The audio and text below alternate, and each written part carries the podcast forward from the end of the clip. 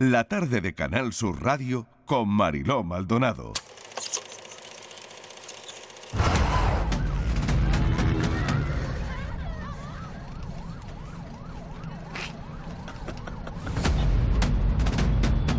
Nos vamos preparando, chavales.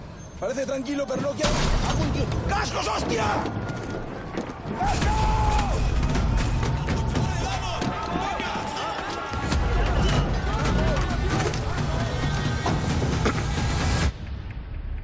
midɔ aklo kpo gbɔnkun dzi bɔmi sukpɔ le aklɔ me midã wo ŋde yɔ aklɔ na fli. Mo fini dze mi de kpɔn mi dze aklo de wo si gbese dzi tɔbebe vi ŋgo bɛ afi.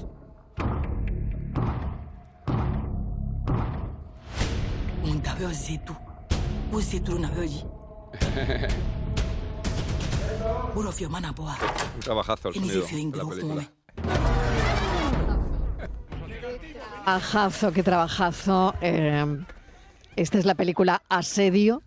Lo acaban de oír. Así, con esta fuerza, arrancamos nueva hora en la tarde de Canal Sur Radio. Y esta película, lo que están oyendo, bueno, no se pueden imaginar cuando lo vean, porque eh, tiene una dirección que maneja la cámara como quiere, el tempo como quiere, para que no se pierda un ápice de tensión, ni siquiera en esos momentos en los que el telespectador necesita coger aire de alguna forma, pero porque necesitamos en esta peli coger oxígeno, pero ahí está la cámara, ahí está la cámara, en ese laberinto, en ese edificio donde ocurre todo. Vamos a saludar a su director, al director de Asedio, Miguel Ángel Vivas. Bienvenido, gracias por acompañarnos. Muchísimas gracias, un placer estar aquí con vosotros. Y Manuel Bellido, que está con nosotros porque enseguida lo tendremos en el plató del programa de televisión de Bellido. Una de cine, Una de que va a cine. tener como invitado especial a Miguel Ángel, porque es lo que hay que tener. Mañana llega la película a la cartelera, llega con muchísima fuerza, eh, con violencia incluso, muy física. Es esta película con una inconmensurable, inmensa Natalia de Molina. Sí, la verdad que la, la- la idea de la película siempre es una película que sea... Yo, yo la defendí con los productores, un- una película que fuera un clímax de hora y media. Y es una película que a los 10 minutos pasa lo que pasa, sin hacer mucho spoiler, y ahora es el no parar de, de- yo decía que el espectador coja aire al empezar la película y no, porque no lo va a soltar hasta que acabe la película. Entonces en eso tenemos que ser muy, muy física, una película que siempre estamos en movimiento, todo lo que nos estamos, lo, que- lo que contamos en la película viene después, siempre, porque antes no, la estás, no te están contando nada. Al principio lo que estás es sintiendo un viaje que, que te coges de la mano de Natalia de Molina, haces el viaje con ella en ese edificio, en ese laberinto, como decías, y, y, y al final de la película ya veremos lo que, lo que te han contado. Pero la cosa es emoción, emoción, emoción durante hora y media. ¿Qué- ¿Cómo, ¿Cómo te inspiró a ti el edificio? ¿Dónde lo encontrasteis? ¿Dónde está ese edificio? ¿Cómo ha sido el rodaje así? Eh, ahí, esos pasillos interminables, esas estancias que mm, no sab- mm, ¿Cuántas tiene? En fin, no lo sé. Pues estuvimos como tres meses largos con la película parada de no empezar, porque yo dije, hasta que no encontremos el edificio de la película, que es como el protagonista, el personaje principal junto con Natalia, Exacto. no podemos empezar. Incluso los productores en un momento se pusieron nerviosos de, oye, que estamos, tenemos la película parada, que no empezamos la preproducción, porque no, no nos da el visto bueno empezar, dije, que no tenemos el edificio. Y hubo un momento a los meses ya de buscar toda la periferia de Madrid, de yo mismo pensar, ¿a que no hacemos la película? Porque si no encontramos el edificio no puedo hacerla. No, no hay- O sea, porque tú ya lo tenías en la cabeza el edificio. O sea, el edificio tenía que ser como tú lo habías pensado. Sí, el edificio tiene do- dos cosas. Una, es esa idea laberíntica que es la cabeza del Mm. caos que tiene Natalia en toda la película. Y luego también tiene que funcionar, aparte narrativamente, con, la- con lo que pasa en la historia, pues lo puedes adaptar.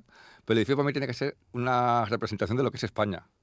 Tenemos la planta quinta, donde tenemos a los personajes de Luque, que son la, la corrupción absoluta. Tenemos en la cuarta al personaje de Ramiro, que es los soldados de esa corrupción. Luego tenemos al ciudadano medio, que son la- las plantas 1 y 2. Y luego tenemos a esos invisibles que, mm, que, desechamos de la vida, son, viven con nosotros, son parte de nuestra sociedad, pero no los queremos y los dejamos en el subsótano. Y que tenía muy claro cómo tiene que ser cada, cada planta. Teníamos claro que tenemos ese subsótano, tenemos claro que tiene que tener esa valla que tiramos, tener esa imagen que siempre quería rodar la película, que no estaba ni en guion, pero quería, quería meterle a una inmigrante ilegal ayudando a, a cruzar la valla a una policía. que es darle la vuelta a la Eh, tortilla. vale, y, sí, sí. y tiene esa clara- idea clara de, de- de laberinto, de España en metáfora.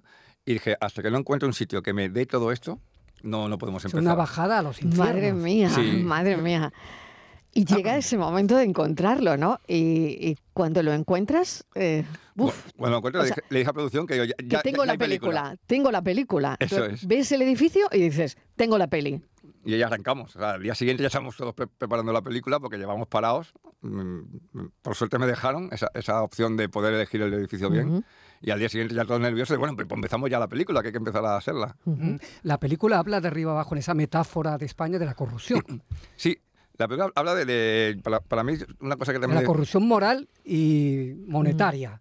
Sí, al, al final to- todos somos personas. Eh, yo creo que, que- que como sociedad, como, como, como sistema, estamos corruptos, estamos equivocados. O sea, vivimos en, una- en un, un sistema equivocado, si no queremos decir la palabra cor- corrupta. Para mí las películas no se tienen que mover a golpe de trama, de historia, sino a golpe de dilemas morales. Para mí lo más importante era que los personajes tengan los dilemas morales y unas decisiones morales.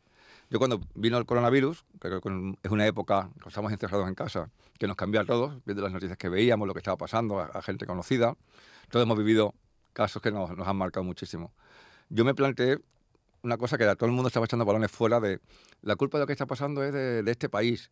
No, es de este partido. No, esto lo han hecho... No, es del de tal". ciudadano. Es de todos. Y yo lo que me dije... A veces también nos dijeron eso. Eh, no, pero es que también lo somos. o sea, todos somos culpables si aceptamos las cosas. Digo, si no eres parte de la solución, eres parte del problema. Y yo me dije, ¿yo qué, qué puedo hacer? Eso ya no para la película, para mí mismo. ¿Qué puedo hacer para que, el para que por lo menos mi mundo, mi familia, mis amigos, los que están cerca, sea mejor? Pues voy a hacer mi parte. Sé que puede sonar muy utópico, pero me lo planteé. Y entonces reescribimos otra vez la película para que estuviera esta idea de Dani, que es un personaje que, que no es ni, ni, ni buena ni mala, son, son todos personajes grises. En un momento de la película deci- decide ser parte de la solución y no del problema. Y así cuando se encuentra a Nacha, al personaje que interpreta Bella, cuando se miran al final de la película, mi idea era que por primera vez se reconocieran y se entendieran una a la otra. Que, y que Dani, el personaje de Nat- Natalia, se diera cuenta que tiene más en común con esa mujer inmigrante ilegal de otro continente, tiene más en común con ella que lo que puede tener con un vecino, con un compañero de trabajo, con un familiar. ¿Por qué? Porque ambas han decidido que quieren un mundo mejor. Pero ella también siente la tentación de caer en la ¿Quién, trampa. quién no la siente, Claro, no? Sí, sí. e- Ella es parte del, del problema. Claro, ¿quién no la siente todos alguna vez en la vida? Claro, Claro, todos somos parte del problema. Mm. Hasta que decides cambiar. Mm. Y eso le lleva a un enfrentamiento durísimo con sus compañeros policías. Tú aquí en Asedio no das una imagen amable precisamente de los antidisturbios. No, pero Bueno, no- representas también el abuso de poder, ¿no? Claro, es que, es que no solamente a los antidisturbios o a la policía, es a todo el sistema. No, no es un ataque a algo concreto, que también, pues es a todo el sistema. Yo creo que ahora mismo vivimos un, un momento, para mí, que equivocado, que tiene que ver con el tema de la autocrítica. Ahora mismo con las redes sociales y con todo, nos hemos acostumbrado a no aceptar las críticas. Alguien, te- alguien me dice, oye, Miguel Ángel, no me gustó que ayer en, en la cena con tal persona hiciste esto que estaba mal. Yo puedo hacer dos cosas. Escuchar a esa persona, estando más de acuerdo o no, pero escuchándolo, entendiendo por qué piensa eso de mí, o piensa que he hecho esto mal, y la próxima vez que si lo escucho, la próxima vez que esté en una situación parecida, a lo mejor lo hago mejor. Porque he aprendido me he hecho autocrítica y he escuchado a la otra persona. O sea, tú aceptas las críticas. Claro, pero es que si, si no lo aceptas, puedes decir, no lo acepto, pues mm, pongo un Twitter que me he enfadado, mm, me hago el ofendido, Ujú. digo, joder, me han dicho esto, esta persona es- me está atacando, me está Ujú. atacando, no, te estás haciendo una crítica. Y si no, si no aceptamos la crítica, no vamos a mejorar. Y cuando no mejoras, ni siquiera te quedas donde estás, vas a peor. Entonces me da mucha pena que alguien se enfade porque estamos... eh, la- Eso no pasa en las redes, tú imagínate, es Claro. todo lo contrario a lo que estás contando, ¿no? Es que las redes tienen mucho que ver con, con Claro, esta... al mm, final, ¿no? Sí, sí, tiene tiene mucho que ver con eso. Y no aceptamos ninguna de las críticas. No. Y por eso eh, llevamos Mm. mucho tiempo que, que no mejoramos. Mm. Pero ha pasado en cualquier caso que lo que haya pasado en los últimos 10 10 años. Si te fijas, nadie ha aceptado, oye, pues a lo mejor me he equivocado, a lo mejor no lo he hecho bien, perdón, lo intentaré hacer mejor, lo he hecho con mi mejor voluntad, pero no, eso es mentira, la culpa ha sido de, de los otros, la culpa ha sido de aquel, la culpa ha sido de- del ciudadano, de- del, del otro partido. Dicen, no, chicos, que, que no somos perfectos.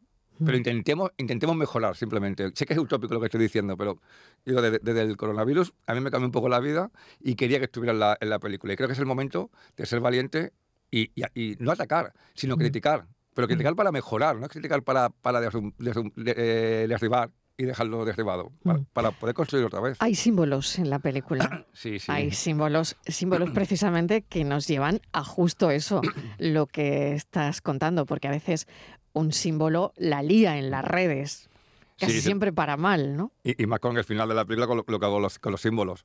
Eso pues también... Que eso ya es spoiler. No, no, no. Eso no lo voy a Eh, decir. Eso no lo puedo contar. Pero es que la película habla mucho de qué es el español. O sea, una vez que me planteas qué es lo que es el español. Yo me acuerdo con la... Vuelvo a coronavirus y perdonadme. La vacuna. Se empezó a llegar un debate de primero los españoles y luego los, los inmigrantes. Y yo me quedé, de verdad lo digo así de claro, me quedé blanco. ¿Estamos decidiendo quién tiene más derecho a vivir y quién tiene menos derecho a vivir? O sea, quién tiene que vivir antes y quién tiene que morir antes. Y ahí me planteé, ¿pero qué es el español?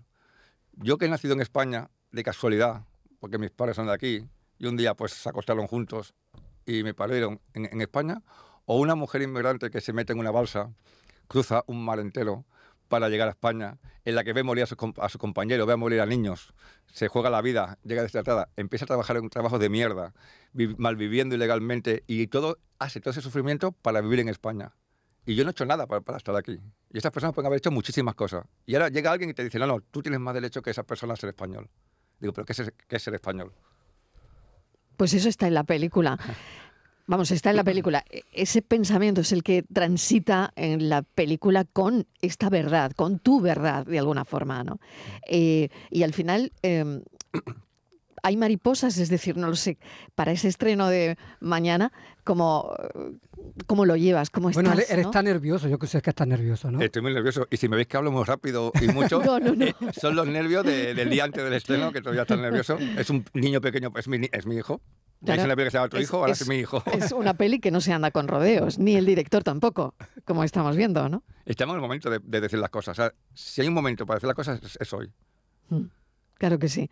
En la promoción de la película, que es, bueno, todo este tiempo que te ha llevado eh, a recorrer prácticamente todo el país, Bueno, la- festivales la de presentó aquí cine. en Málaga primero. Claro. Fue la primera vez que se ve con sí, público, sí, fue en sí. Málaga. Mm. ¿Y qué sensación te dio cuando la viste? Pues- Porque luego has visto cómo la gente se contrae, ¿no? Eh, sobre, to- sobre todo en los momentos de tensión donde la violencia es muy explícita. Sí, la, la- la idea era conseguir que la película fuera una, una experiencia.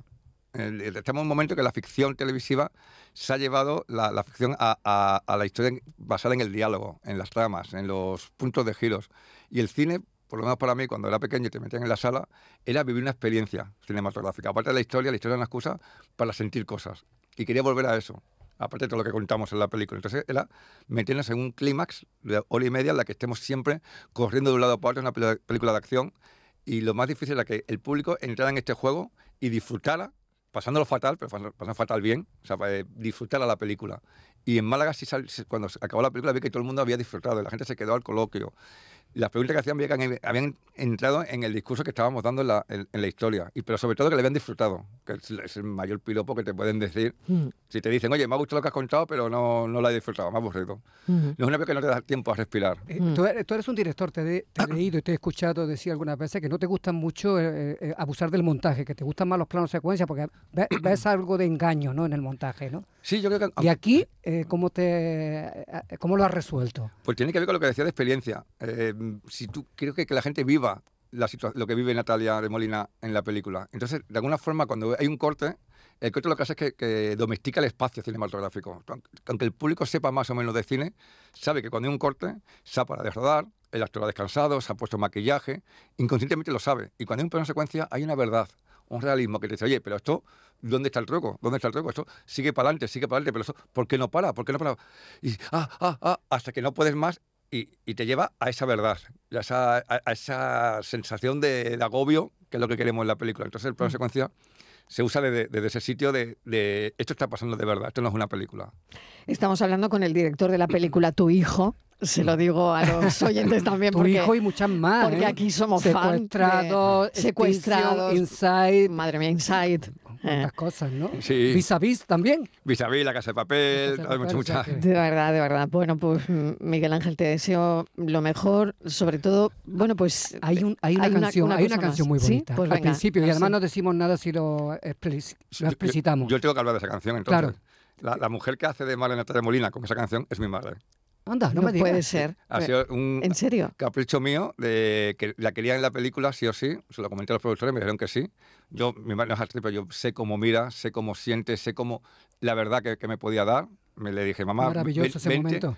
Eh, todo el mundo me, me ha llegado mucha gente diciéndome, oye, ¿quién es esa actriz? Que está increíble, ¿quién es la mejor actriz de la película? digo, pues no, no es actriz, mi madre. Y para mí ha sido el, el mayor regalo que me ha dado esta profesión y me ha dado muchos. ¿Y ¿eh? a tu madre le gusta realmente un ramito de violetas? La- usamos esa canción porque es su canción preferida de pequeña. Y yo sé que cuando la escucha se emociona. Y dije, pues ya está, más fácil lo tenemos. Vamos a usar la canción para que sea más fácil llegar a esa emoción y, y- y también como carta de amor a mi madre. Yo la quería coger en la película como una carta de amor de, mira, me has aguantado todos estos años, ahora te voy a regalar esto y me lo voy a regalar a mí también. Y como es su canción preferida, la hemos escuchado juntos mil veces, dije, "Mm, necesito la producción, necesito los derechos de esta canción porque tiene que ser esta. Es una escena preciosa con Natalia de Molina y su madre solo, ambos, y la canción, la, la música y la letra, la voz inolvidable de, de Cecilia. Si me la ponéis lloro, eh, cuidado. Oye, yo, se me está poniendo el vello de punta, en serio, pero el vello de punta, eh, con la historia que no sabía Miguel Ángel. Qué pasada, ¿no? Sacar a tu madre en una peli, devolverle de alguna manera todo lo que ha hecho por ti. Yo estaba en esa secuencia debajo de la mesa con un monitor pequeñito y cocné la, la mano de mi madre. Decíamos corten y tardaba como 3-4 minutos en salir de, de debajo de la mesa porque no quería que el equipo me viera llorando. Y digo, de aquí no salgo, la gente esperando en silencio. Y yo de aquí no salgo hasta que no me quiten las lágrimas. Sale como que no pasa nada. Venga, sí, muy bien, mamá, vamos a hacer otra. Pero no quería que el equipo me viera cómo lloraba en cada toma. Porque además el personaje que interpreta a su madre está enferma, tiene ya un problema cognitivo, Sí. pero sin embargo la, la canción de Cecilia la revive. De verdad, no se pierdan la película Asedio porque merece muchísimo la pena. Miguel Ángel Vivas, gracias por este ratito en la radio, ha sido un placer. Un placer muy, muy grande, muchísimas gracias. Y ya que estoy aquí, mamá, te quiero. Eso es lo más bonito de toda la entrevista, lo más bonito, Miguel Ángel.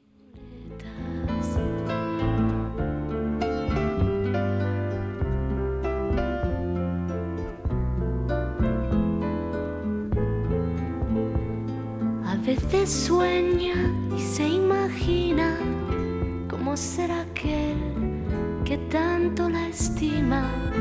Sería un hombre más bien de pelo cano, sonrisa abierta y ternura en las manos. No sabe quién sufre en silencio, quién puede ser su amor secreto y vive así de día en día con la ilusión de ser querida. ¿Quién la escribía versos? Dime quién era. ¿Quién la mandaba flores por primavera? ¿Quién cada 9 de noviembre, como siempre sin tarjeta, la mandaba un ramito de violetas.